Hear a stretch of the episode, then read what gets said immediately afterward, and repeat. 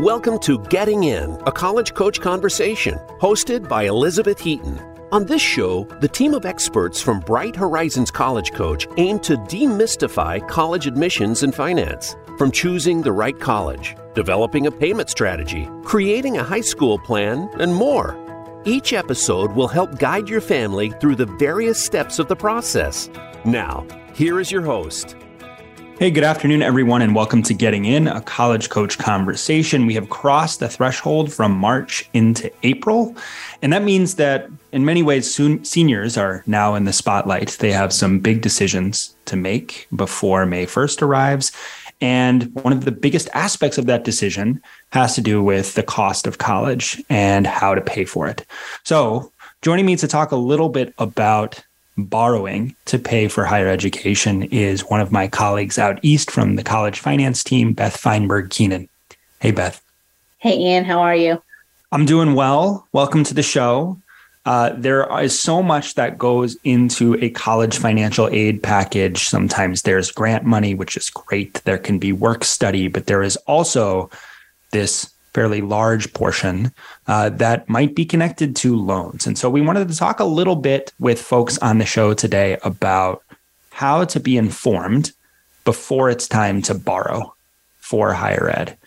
And you're the expert. So I just wanted to start with a very basic question. There are a lot of different types of loans out there. Can you identify those for our listeners just so we know what we're talking about here and what to expect when we might get or try to understand that financial aid offer from a school? Sure, Ian, I can definitely do that. So, for families who have received financial aid packages already, you may have seen federal student loans on your children's financial aid packages. So, it could be a subsidized loan, it could be an unsubsidized loan, it could be a combination of the two. And if your student was offered a subsidized student loan, it meant that, or it means that you have eligibility for need based financial assistance. So when you filed for financial aid, you qualified for need based financial aid, and your student was offered a subsidized student loan. And the maximum that they can borrow under that type of loan is $3,500 their freshman year. Okay if they go if they're receiving that full $3,500, then they're likely receiving an additional $2,000 in an unsubsidized student loan. Okay. There's okay. no need-based component to that unsubsidized unsubsidized student loan portion, and I'll talk about that, you know, in a minute. But if they don't qualify at all for any type of need-based financial aid, then your the student can still borrow, but it's likely that the entire loan is going to be unsubsidized, okay. which means okay. that interest is going to accumulate while they're in school. So that's important to keep in mind that it's not an interest free loan, whereas the subsidized portion, interest doesn't start to accumulate until they after graduation after their their grace period. Can I ask a question there? I just want to for students who don't complete their 4 years of education but they do receive a subsidized loan let's say for year 1 or year 2 mm-hmm. and then they leave after that second year if they take a gap year or if they just don't return to school, at what point does that interest start to accumulate on repayment for that loan? So that's a great question, Ian. So if for a student who doesn't return or a student who takes a gap year, they have a six month grace period on that loan.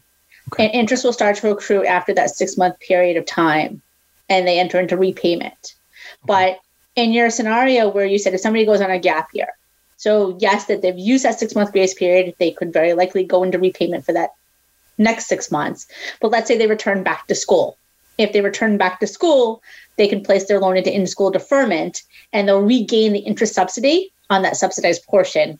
And when they graduate, let's say that they continue, you know, the other two or three years and they get their college degree, they no longer have a six month grace period mm. on that loan. They've already gotcha. used it.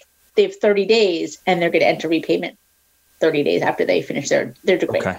Okay, gotcha. That that's helpful to know. So that six month period is a one time period before the interest starts to accrue. You can't. You don't reset that six months every time you re-enter school. Correct. They'll only have a six month grace period on new loans that they've taken out. So if that person took that gap year and they took out new loans for their last two three years, they'll have a six month grace period on those loans, not on the loans that they took out pre gap period. Gotcha. Okay, that's very helpful. Now you've mentioned you put some dollar amounts attached to these. It was sound like thirty five hundred for freshmen for the subsidized loan, two thousand in unsubsidized loan. I'm not great at math, but I'm adding those up, and I'm thinking about the cost of college these days. And fifty five hundred dollars seems low. It seems like maybe there's more. Now, am, am I wrong about that? Is there more that families can potentially borrow? And if they need more money, what sources can they go to? So you're right, Ian. When you look at the cost of college today, that $5,500 doesn't go very far when you're looking at in-state publics, when you're looking at out-of-state publics and private colleges. It might mm-hmm. cover the cost of, you know, a, a community college for tuition and fees. And some families, when they receive the financial aid packages, they might have seen, or the schools that their students are getting accepted to, they might have been packaged with what's called as a, a plus loan. Mm-hmm. And it's mm-hmm. another federal loan for parents. And parents might be thinking, like, hey, this is great. I don't have to pay anything. My entire cost of attendance is covered. We have student loan, we have maybe some institutional money, and we have this plus loan that covers the balance. But that's a parent loan. So if parents don't want to borrow that loan, then they can opt not to take it out. But then they need to know, like, okay, like, what am I going to do to cover that shortfall? Yeah. And there are also private loans because you ask, hey, what are my other options? Where am I going to find all of this information? So there's also private loans out there. There are many private loan companies that offer loans to students. And one question I often get from parents, and I had this question yesterday, was like we hear about students taking out all of this, like all of this debt. Like, how can they do that with just this fifty five hundred dollars? And yeah, yes, it goes up slightly each year, but these private loans that students are taking out, that's what can increase the overall debt that, that students have. Yeah. And parents, you need to co-sign on these loans, or somebody has to co-sign because your students haven't established credit. Your students aren't likely to have a strong enough income to say that they can repay that loan. So they're going to need a credit credit worthy co-signer to take that loan out with them. Yeah, that's that's understandable, and I think you know that that's what raises a lot of the concern. I think one of the things that's interesting is that people look at these financial aid packages and they see a menu of options that have been presented to them. And I think a lot of families think, okay, well, here's the situation. Like, this is it. I got to do these things that have been laid out for me. But don't families have the opportunity to pick and choose the different ways that they want to enter into these loan agreements based on what's going to be best for their family what their college savings account looks like, et cetera. How do they choose what to do and what not to do? Do they even have a choice? They do have a choice. So if borrowing is part of the plan and how your your family's going to pay for college, I always try to encourage families to at least have the student take out their student loan first. Okay. Because that's really the only pure student loan in the student's name. And yeah. when you compare it to like other like the, the plus loan and you compare it to other private loans, the student loans are likely going to be the lowest interest rate option available to families. But I always want a family to take a step back. I want them to think about, in what you mentioned, savings. Like, what have you saved? Disposable income. You know, what are you paying for your kids today? Is your child like a ski racer? Are they dancing? Are they, you know, playing travel sports? Yesterday, I had a family. They told me they pay thousand dollars a year for their child for extracurricular activities. Yeah. So multiply that by four. That's forty thousand dollars of cash flow that they won't necessarily be paying when the student's going to school. Well, they will be paying for it, but they can redirect it because right. they're not paying for ski racing and they're not paying for competitive dance and other extracurricular activities.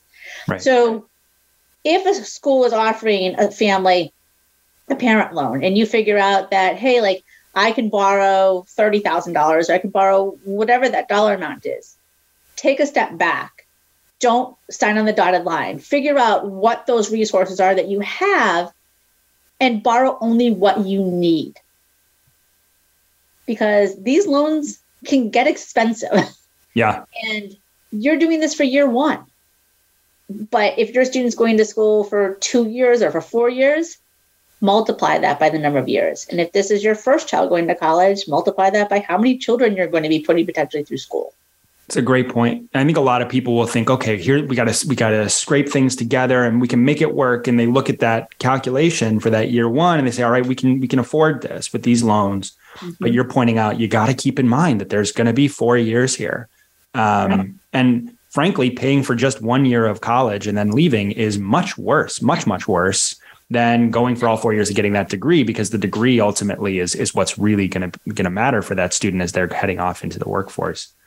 Um, I wanted to ask you. I don't know if you have an answer for this question, but there's been so much conversation in the national news around interest rates.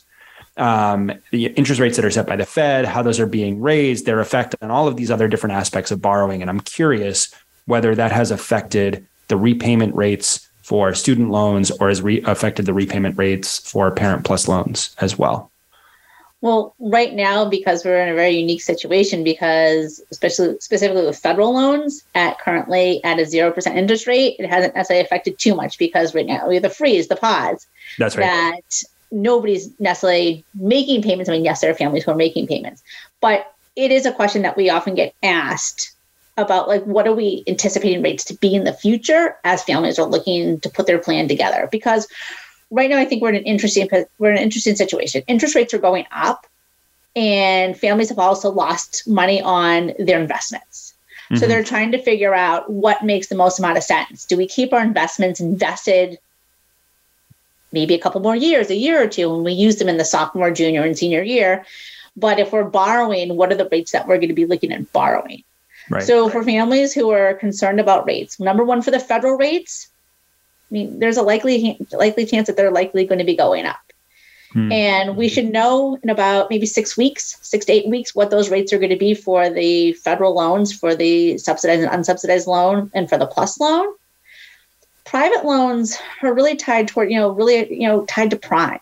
And then based on the credit history, the credit worthiness of the borrower. So families who you're if you're concerned, pull your credit report, pull your credit score, you know, see kind of make sure that everything's in checks and balance to make sure that you know what a lender might be looking at. And you can start applying May and June to see if you get pre-approved and do shop around. I mean, I always encourage families to shop around for, for student loans because you want to make sure that you're getting a good interest rate um, what the fees are on those loans, and also a repayment term that's going to work for that family. Yeah. Shopping and around is. I, I, wanted to ask about shopping around because that's such an interesting concept. And I think, you know, when I hear even thinking about things like you need a new roof for your house, get multiple bids, or you, you need a plumber to come, have have multiple different organizations come. I think that feels daunting. The idea of shopping around for different loans also feels challenging, and it's a it's a much bigger expense potentially, with some real pitfalls if you make the wrong choice in terms of rate um, and and how the repayment rules uh, fall in line with particular loans. How should people shop around? What should they be looking for? Are there resources that they can go to that will help them to identify stronger loan options versus weaker ones? Yeah, so depending on where the student lives, sometimes states have their own state loan option. Like I live in Massachusetts, so we have a loan in Massachusetts called the MEFA loan. Rhode Island mm-hmm. has a loan, Connecticut has a loan. So there are some states that have state loans, and they might offer a lower interest rate than some of these big, you know, big names like a Sallie Mae, Discover, Citizens Bank that offer uh, education loans. Mm-hmm. So that's the first place. The second place is if a family has a relationship with a credit union check with the credit union because they might be able to get a lower rate with the loan with with their credit union that they already have an established relationship. That's and then colleges typically have tools on their website where families can pull up a a list of different lenders that colleges have worked with in the past. So that's another good tool to use and they will give you like ranges of like this is what the rate of interest the range for interest rates are for fixed and variable pick a couple apply pre apply for them and see what you get as a rate. Mm. And then if you're doing that within like a two week period of time, kind of like you know if you're car shopping, you know, going to different dealerships, you're not going to do it like spread out necessarily six months, but you're going to do it within a short period of time. It's not going to impact your credit score. You're not going to necessarily be. It's not going to increase your rate at one lender over another lender because you're doing this within like a two to three, through yeah. two to three week, two to three week period of time, and lenders know that you're shopping around. So I would, you know, I would look at those um, options, compare what you get for rates, look at what the fees are, and also look at what the repayment terms are because some of them you could get lower rates if you choose to start paying the loan back immediately mm-hmm. versus wait until after the student graduates or even opting to say, hey, I'm going to pay interest only, at least while the student's in school. and then go into paying for principal and interest after they. So a lot of potential things to potentially to consider there and weighing those those strengths and weaknesses across those loans. We've got just a couple minutes and I wanted to just ask you as a family is thinking about this, especially a parent of a senior, they're heading off for higher ed, let's say for the first time in their family, they they're trying to figure this out. Should they be thinking about loans just for this year and renegotiating and finding new loans every single year? Or should they really be thinking about a plan for the entirety of those four years? How would you recommend families think about that? I want them to think about an entirety for the entire four years. Okay. Um, they're not borrowing what they need for the entire four years up front but they're planning for the entire four years. Because if somebody is saying, I'm going to switch around from lender to lender, think about keeping track of that when they go into repayment. I'm not going to be repaying one lender. I'm going to be paying four lenders mm. or hmm. three lenders. Mm-hmm. I know I wouldn't necessarily want to be in that situation because it's going to be a lot to keep track of. Um, but typically, if you have a relationship with one, you're looking at the best rate as long as your credit doesn't change that because drastically, you should be looking at similar rates in the future too. Okay. Uh, great advice. I think there's, it's obviously a very complex, uh, you know, challenge. I think figuring out how these loans all come together. I want to put a, a plug in for everyone that we are doing uh, listener questions next week. We will be doing them again a few weeks after that. And so if you do have questions around specific loans, please get at us um, at gettingin.voiceamerica at gmail.com or on any of our social media sites, uh, Facebook, LinkedIn, Twitter. You can send us a question and we will be back in touch with you um, as, as quickly as we can, or even potentially answer it here on the air. So, uh, Beth, thank you so much for walking us through some of the the loan stuff. I think it's it's a challenge, but it's really important that people have this information. So I appreciate you coming on. Thanks, Ian, for having me, Jay. Of course. Uh, when we come back, we're going to talk about what we have seen as far as trends in college admission this year through this cycle. So you won't want to miss it. Stick around.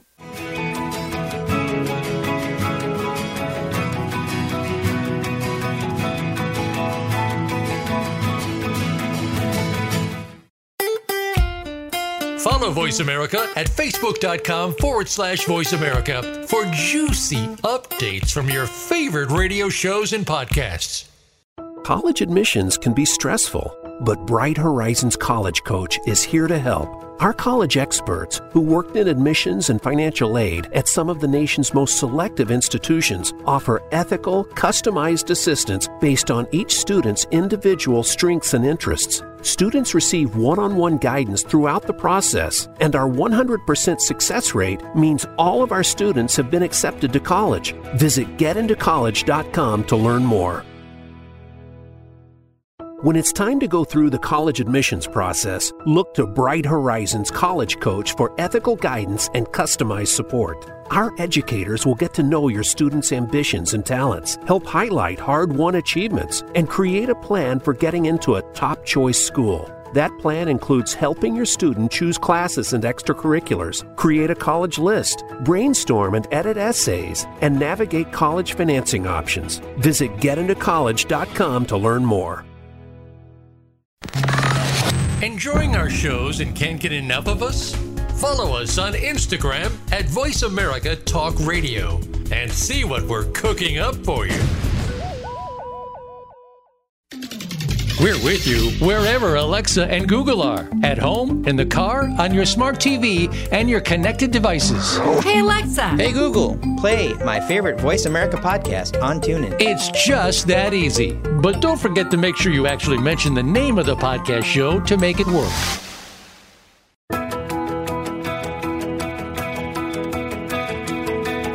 You are listening to Getting In, a college coach conversation. To submit a question for an upcoming listener Q&A segment or to suggest an idea for a future segment, please send an email to gettingin.voiceamerica at gmail.com. Now, back to the show. Hello, everyone. Welcome back to Getting In, a college coach conversation. If you are watching this on any of our social media channels, you can see already that we've got a double helping of guests in this segment. And that's partly because we're doing a double segment to talk through the trends that we are observing in this latest admission cycle, some things that are new, some things that are maybe not so new, and we'd love to talk through them. So I'm going to start with the top of my screen, which I think is just pretty random and introduced uh, my colleague Zaragoza Guerra. Uh, welcome to the show, Zaragoza. Thank you, Ian. Glad to be here. Nice to have you. And then, of course, we have down below me, but never beneath me, uh, Jennifer Simons. Hey, Jen, welcome to the show. Hi, thanks for having us. Glad to have you both. And you you put together a really nice outline um, of some of the different things that we've observed. And I, I, I guess I would start stipulate that we're still picking through some of the data. We're trying to see exactly how things have shaken out across a wide range of schools. But I wanted to start with some stuff that we may have seen this year that is different or that potentially points to changes uh, directionally in the application process for students. Uh, Zaragoza, are there any particular things that you saw that really jumped out to you um, in the 2022-23 admission cycle?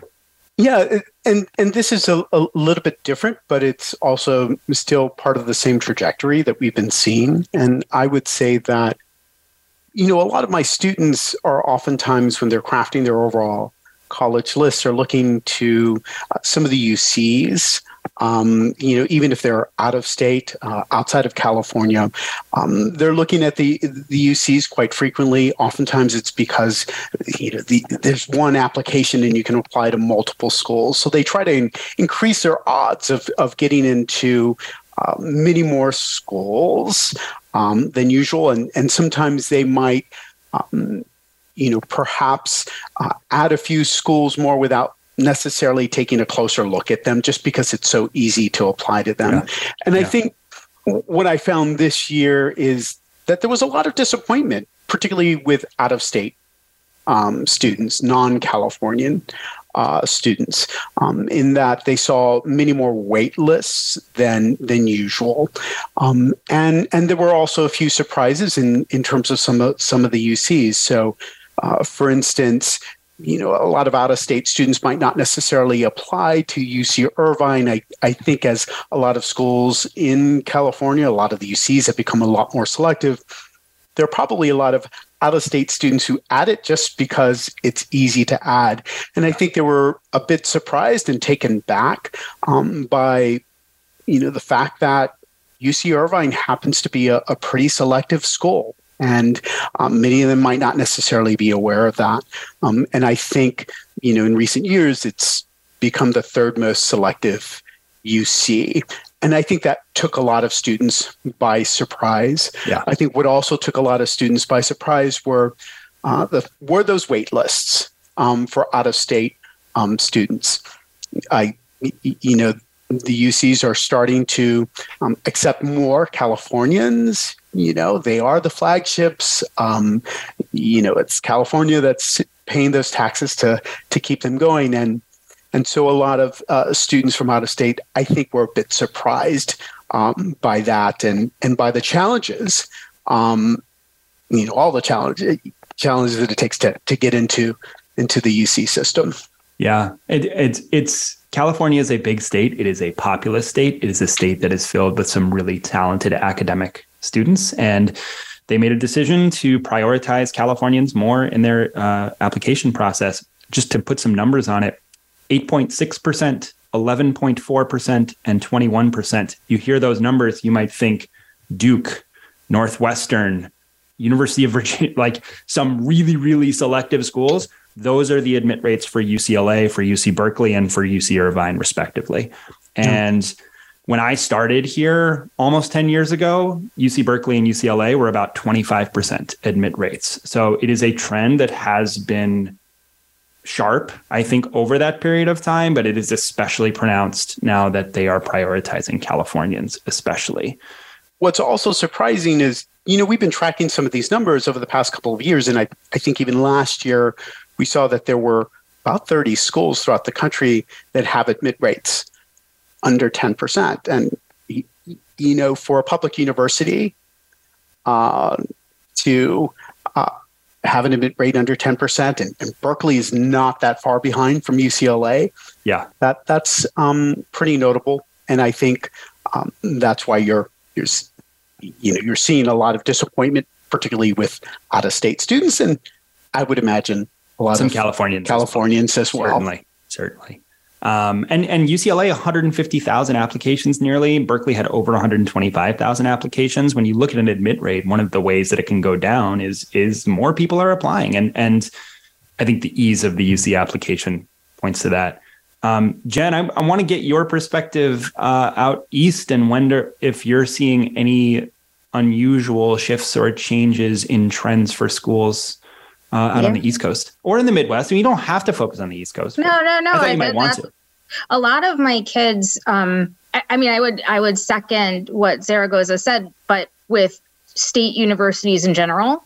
So um, a lot of my kids apply, as Z said, you know out of their out of the state system um, what i'm noticing a so i'm in massachusetts and a lot of kids are realizing thank goodness that the university of massachusetts is actually a really great school um, I think I've seen it in the six years that I've worked at Bright Horizons College Coach really increase in popularity, which makes me really happy. Um, but I still have students that apply, of course, to places like Wisconsin and you know Michigan perennially whatever. Anyway, continually popular. Yeah. Um, so that's definitely like the the schools that I thought would be, um, you know, relatively safe. You know, that's uh, probable for for my kids here. Really high flyers like Wisconsin, which I love, and they enroll in waitlisted a bunch of really, really strong kids. That was shocking to me. So um, I think that colleges are not really knowing what to do.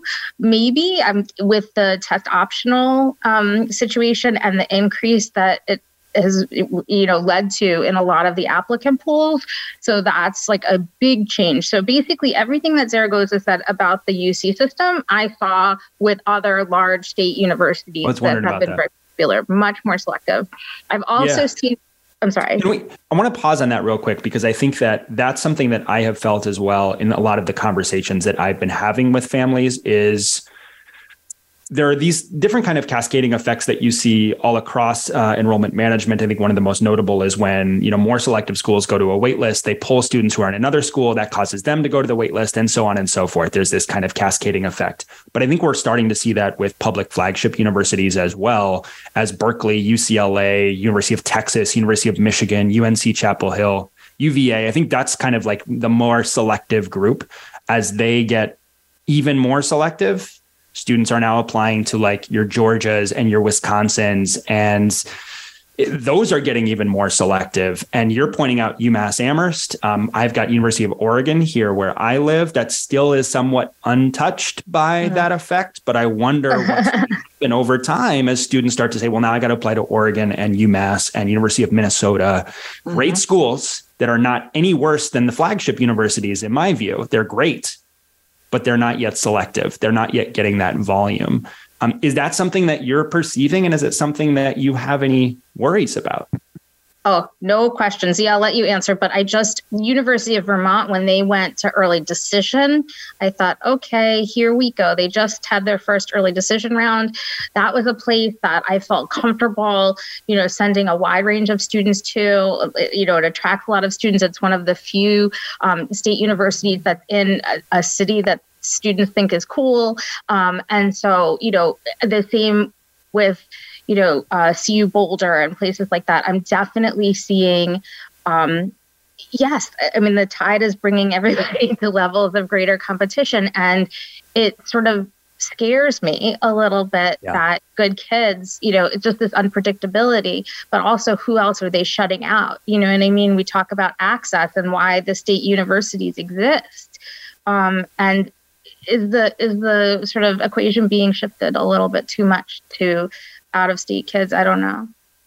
Yeah, I'm wondering. Yeah, one of the things to you know as you're considering you know particularly with these flagships is that you know, they provide an incredible education at a discount for students, and the more out of state students that you take, um, the less in-state students get to take advantage of that incredible discount. You know, as we're talking about prices uh, for tuition and, and the cost of college, um, you know, the, this is a saving grace for a lot of families, you know, that that flagship and access to that flagship. So I, I can, you know, see the conversation shift in, you know, a number of states, you know, particularly that, you know, are booming in terms of population.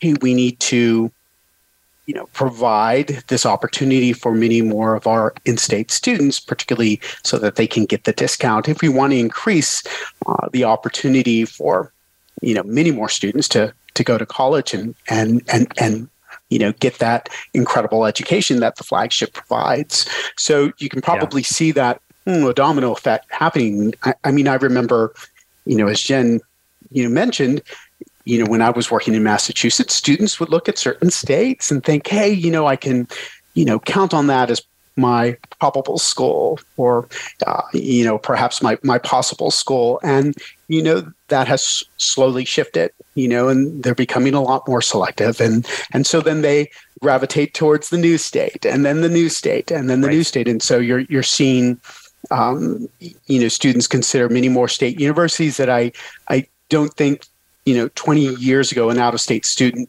would have necessarily been considering in, in great numbers Right. And I, I, think I think it is important to acknowledge, and I, I said this in passing, but I, I want to restate that these are great schools. Like many of these that are not particularly selective um, still have a really wonderful opportunity. My hope is that when my kids get to college age, that University of Oregon is still really great for students who want to stay in state and, and that there's an opportunity for them there because they have a great honors college. It's it's closer to home. It's going to be more cost effective for us as a family. And I think my hope is that students are able to shift their mindset around what constitutes a good college mm-hmm. before having to see the selectivity numbers that potentially reinforce that for them, right? Like it shouldn't take going below 30% admit rate for a student to say, oh, that's a good school all of a sudden. No, they just have more applications now. They are the same school that they were five, ten years ago. Um, and and I, I, think hoping that that students start to see that and can get ahead of those trends, I, I think is is really is something I'm, I'm cheering on a little bit. Um, Jen, you look like you had something that you wanted to add. I just wanted this. to add because I just thought of it. University of Florida, because they continue to require the SATs, is a little bit in a different category. Um, and so that's interesting. I wonder if it's also because kids that um, would otherwise want to apply test optional and apply to University of Florida are not applying there if it's sort of trickling into other places. But what I've noticed here in the Northeast is I saw a shift um, several years ago to interest in Southern schools. Um, you know, I couldn't really understand. I think it was a TikTok phenomenon for kids applying to Alabama and, you know, big, you know, Clemson and places like that. The great schools, but like it's unusual. And now I'm seeing the reverse parents saying, I don't want my daughter, quite frankly, to go to, you know, maybe um, certain places that, you know, the, the, politics of our country is informing, um, I think, choices in a way that it hasn't in my career. Yeah, very, very interesting to see some of those. And there have been some data around those that have been published in many of the higher education journals. One in four students, I think, they said, um, I think it was in the Chronicle of Higher Education, pointed out that one in four students decided not to apply to an institution because of the politics in that state, which I think is really interesting.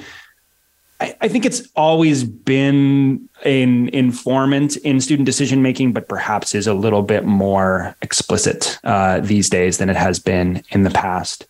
Um, I had something else I wanted to ask. And I just lost lost track of it. Um, darn it. You know what we'll do? Let's go to a break. We're going to take a break because we have to take a break anyway. But Zaragoza and, and Jen are going to be back for our next segment. And we're going to talk about some other things that we've seen, perhaps some lessons that we have already learned that students have not yet learned that we want to reinforce for them. So uh, stick around. We'll be back with our third segment discussing admissions trends. Don't go away.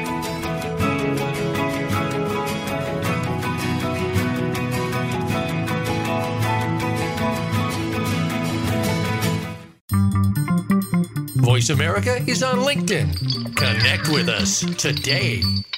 College admissions can be stressful but Bright Horizons College Coach is here to help. Our college experts, who worked in admissions and financial aid at some of the nation's most selective institutions, offer ethical, customized assistance based on each student's individual strengths and interests. Students receive one on one guidance throughout the process, and our 100% success rate means all of our students have been accepted to college. Visit getintocollege.com to learn more. When it's time to go through the college admissions process, look to Bright Horizons College Coach for ethical guidance and customized support. Our educators will get to know your students' ambitions and talents, help highlight hard won achievements, and create a plan for getting into a top choice school. That plan includes helping your student choose classes and extracurriculars, create a college list, brainstorm and edit essays, and navigate college financing options. Visit getintocollege.com to learn more. Want to see what Voice America is up to behind the scenes? Follow us on TikTok at Voice America Talk Radio.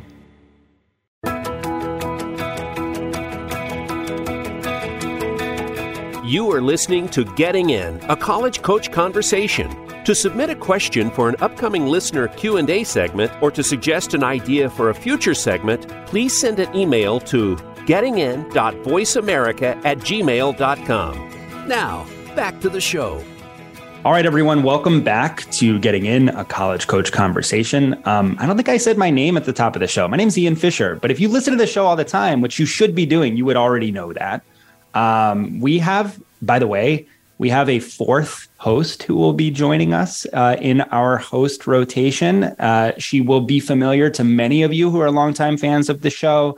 Shannon Vasconcelos. I believe that her debut as a host is coming up next week. So keep an eye out for that. I think that's really exciting news for us internally and, and hopefully for all of you listeners as well.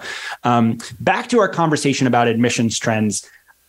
I think it's probably bad practice from a data management standpoint for me to always pull my own personal experience as representative of trends, but I'm going to do it anyway to say that over the time that I've been here, I have seen a real sharp increase in the number of students that are interested in pursuing computer science. I have not seen an increase of schools that those students are considering as viable options that has been commensurate with the number of students. It's still the same group of schools. You can close your eyes and see 10 to 15 of them um, just over and over in your head UIUC, Georgia Tech, University of Washington. They just start cycling through there, right? Zaragoza, I, want to start with you because I know you work with a lot of students who are interested in technology, um, interested in CS. Um, what are we observing around applicants who are pursuing this area of study? And, and what are some lessons that you might impart to the next class of CS applicants? I might say to widen the scope a little and be a little bit more adventurous beyond that group of schools that we we normally see. And you know, part of the reason is exactly as you stated, there aren't that many more schools that right. students are considering. There are many more students who want to do computer science. And so the admit rates for a lot of those schools um, has, you know, diminished over time. Um, and, you know, the University of Washington. You know, if you're an out-of-state student, it's much harder for you to get in. You know, oftentimes there's certain schools uh, on on a college list, and and you know it'll appear as a, a, a regular reach school for a student, or a probable school, or a possible school, and I have to inform the family, hey, because you're either from out of state or because you're considering computer science, let's up the notch on that one. Yeah. Okay. So that there are no surprises in the end. Um, you know, when uh, an early decision is supposed to, to help you, it might not necessarily do that much good for Carnegie Mellon uh, if you're opting for computer science. So I, I would say, you know, the, the list of schools that are out there, you know, perhaps go a little bit more beyond that. Um, you know, there are going to be a lot of really great um, colleges, universities that might not necessarily be comprehensive universities because you know, the fact of the matter is the list that we're seeing in terms of uh, that uh, of colleges that excite students with respect to computer science happen to be, you know, a lot of those flagships or institutes of technology, those tech schools, those uh, public flagships that have broad, robust computer science programs.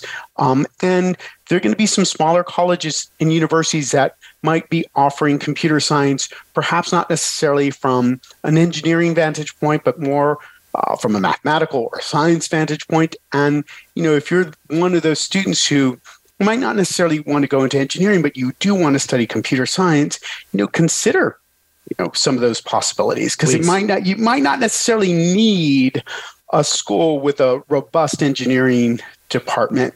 Right. Um, you know, you could be pursuing a, a Bachelor of Arts degree in computer science. It doesn't have to be a Bachelor of Science. And I don't think there are going to be any prospective employers who are going to necessarily notice the difference. Uh, the reality is you're getting a computer, you're you're a computer science major and your courses are more than likely going to be the same. It's all of those distribution requirements and those core requirements that might be different uh, between those two kinds of uh, degrees. So broaden the scope. And with respect to the employer, I think you put your finger on something that's really important here is that a lot of the reason that computer science applicants are looking at the same set of schools is a perception that this is an important ticket for them as they think about their professional outcomes. And I've had conversations with you know parents who work for major technology companies and we'll just ask them point blank when you're hiring somebody to join your team how important is it to you where they went to college? And they will say not at all important. In fact uh, there are many other things that i care about much more than where they went to school. And so i would encourage students to also look within their communities of people that are doing the kinds of work that they find interesting.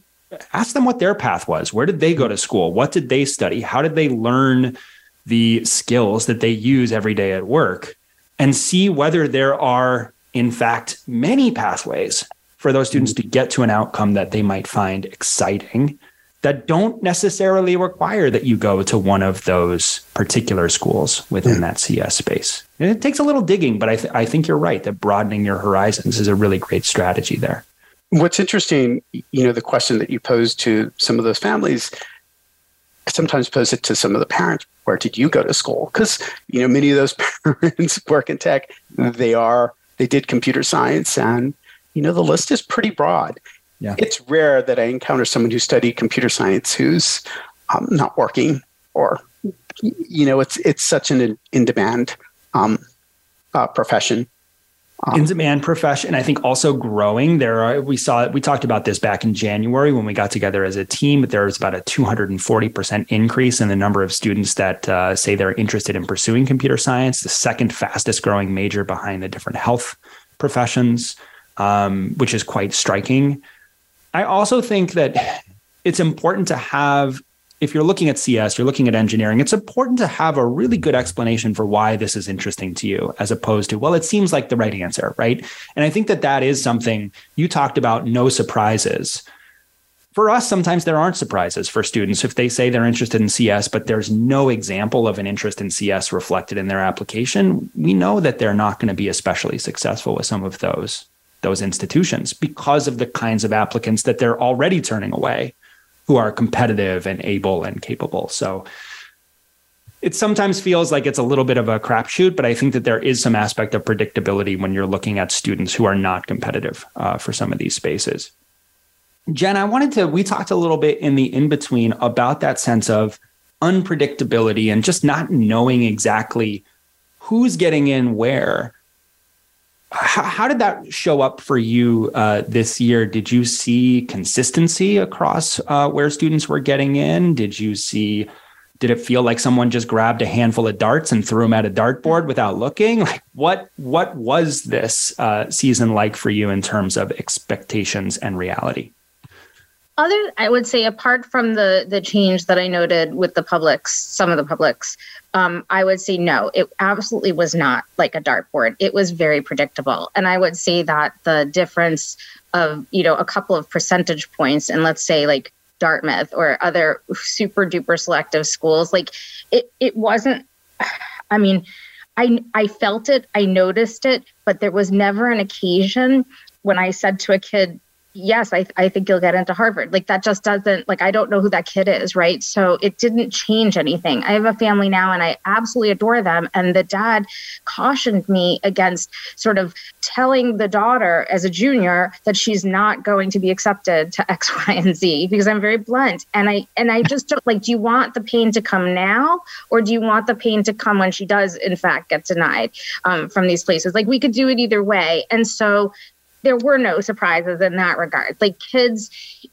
that were sort of possible, like on the cusp. I, I run lists, as you know, for all of our, you know, our corporate clients along with the team. And I've never seen any of the Ivy plus schools anywhere other than a reach, even for the most perfect kids. So, you know, yes, they got a lot of disappointment, but we expected that. And sort of on the flip side of that, as, you know, my colleagues have uh, verified and has been my experience, the kids that applied sort of reasonably within the early decision and early action you know places for the most part had a lot of great options going into regular and so you know it, it was it, it was the most sort of I called it a bloodshed a little bit like year, you know, it was brutal in a lot of ways, but I I have to just say it wasn't unexpectedly brutal if that makes sense. Like there were no surprises other than what I indicated. And I think it's important to help our listeners to understand that when Jen says it wasn't unexpectedly brutal, she is speaking with her decades of experience in admission and counseling and working with students. And so when she talks, she knows what she's talking about. And so if you have you're you felt it to be unexpectedly brutal. I think it's because of a in, in many cases a lack of an understanding of of just what we're really talking about here and what we're looking at here. And that's part of why we want to come on the show to talk about these things for families. There are no students where i would say you're going to get into fill in the blank for one of the top 15 schools. That i just would never ever do that. And i would never be surprised if a student didn't get into any one of those schools. There are students where i would say I wouldn't be surprised if you got into those schools too. And then there are most students where I would be shocked if they got admitted, right? Like that's just the reality of this highly, highly selective admission. It's very similar to are you going to be an Olympic athlete or not? You kind of know it when you see it, uh, but it still is hard to make the Olympic team. Um, Zaragoza, are there things that you're noticing about the students who are most pleased with how things went this year? Setting aside perhaps the kids that got into their number one choice, their ED, and they were done months ago, are there any trends around student approach to this process that you can call out?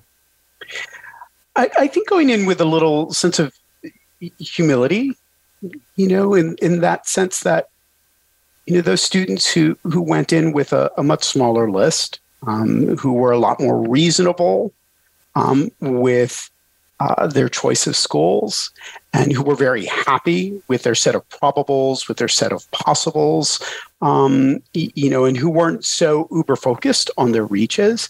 I think a lot of those students came out pleasantly surprised. Yeah. You know, I, I can think of two students, you know, much like we talked about, you know, who I wasn't surprised who got into those uber selective schools, but, you know, they complimented it um, you know, they they went in very focused. You know, there was this one young woman who wanted to be an aerospace engineer.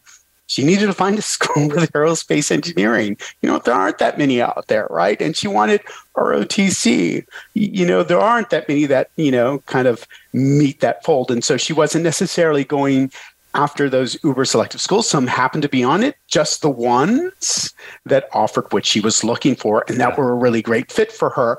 And because she was such a great fit, you know, this was someone who you know, screamed aerospace engineering and wanting to be a pilot and, and so forth. He, he, you know, it, it, um, you know, she went in, came out with, with very happy results. I think some of those students who, you, you know, overreached, Okay, and um, you, you know, I, and and I, I will say this to, to everyone. You know, strongly consider you know the your your early admission strategy, early decision. You know, there there are you know that's you know strategic. Okay, um, picking a school just simply because it's uber selective and you just want to find out if you're going to get in that is not us. strategic. We'll tell you. Um, because it's, uh, you miss out on the strategy and then you're left on the, in the regular decision pool, which is a bloodbath. Okay. You lose all predictability in the regular decision pool. I mean, I, I, I think uh, most of my colleagues will, would agree um, on that point. There's a little bit more predictability in terms of the early decision pool. Um, but when it comes to regular decision, who knows? It's wild. It's the Wild West out there. Absolutely. I love what you said about humility. I, I immediately thought of a couple of students that I worked with this year who had every reason to be super confident going into this process and yet were very thoughtful and very uh, quick to ask for support and we're like could this be, be you know there was just a humility to them and they they got some really great decisions at the end of the day i also think that students who could clearly articulate why the schools that they were applying to were on their list. Like if you ask them, why are you applying to this school? Why are you applying to that school? If they had an answer for each of those questions, they almost to a person are happy at this point because there are things they love. I was talking to a student I worked with yesterday who I he's so smart and interesting. He got denied from a lot of really selective schools and we talked about that. He knew it was potentially coming but he's also super stoked about the options that he has to choose from because he applied to them with intention and there was something specific he was looking for and that was really refreshing in that conversation jen i want you to is there anything that you noticed trend wise among your students i want to give you the last word on this um, that people can maybe channel into this year's application season I, I, always say that the earlier you start and the earlier you finish, the happier you'll be. It didn't necessarily work out for everybody. And honestly, I still have kids that are dealing with waitlists and they're really burnt out. But I will not ever go back on saying if you go back to senior year with everything set, you know, in terms of your essays, for example, you will be happy. And I just hope that the kids go, you know, that are juniors right now aren't scared off by any negative results or any positive results or what happened to their friends or anything like that. Like just, you know, focus and just do your job, as my coach Bill Belichick says. Oh my God. You have to finish this with mention of the Patriots. Like, what are you doing? Wait until Shannon is hosting the show, and then you can talk all about Boston sports as much as you'd like which is a great segue to remind you that Shannon Vasconcelos will be hosting the show next week. They'll be talking about how to ask for letters of recommendation from your teachers, which is a great uh, thing that you can do if you want to start early, as Jen recommends. And then we will also be answering your listener questions uh, as they come in. Zaragoza and Jen, this was a really fun segment. I wish we had more time to talk about this, uh, but thanks a lot for coming on. Thank you. All right, everyone. We will see you next week. Uh, recommend us to a friend, give us a five star rating, and have a wonderful weekend.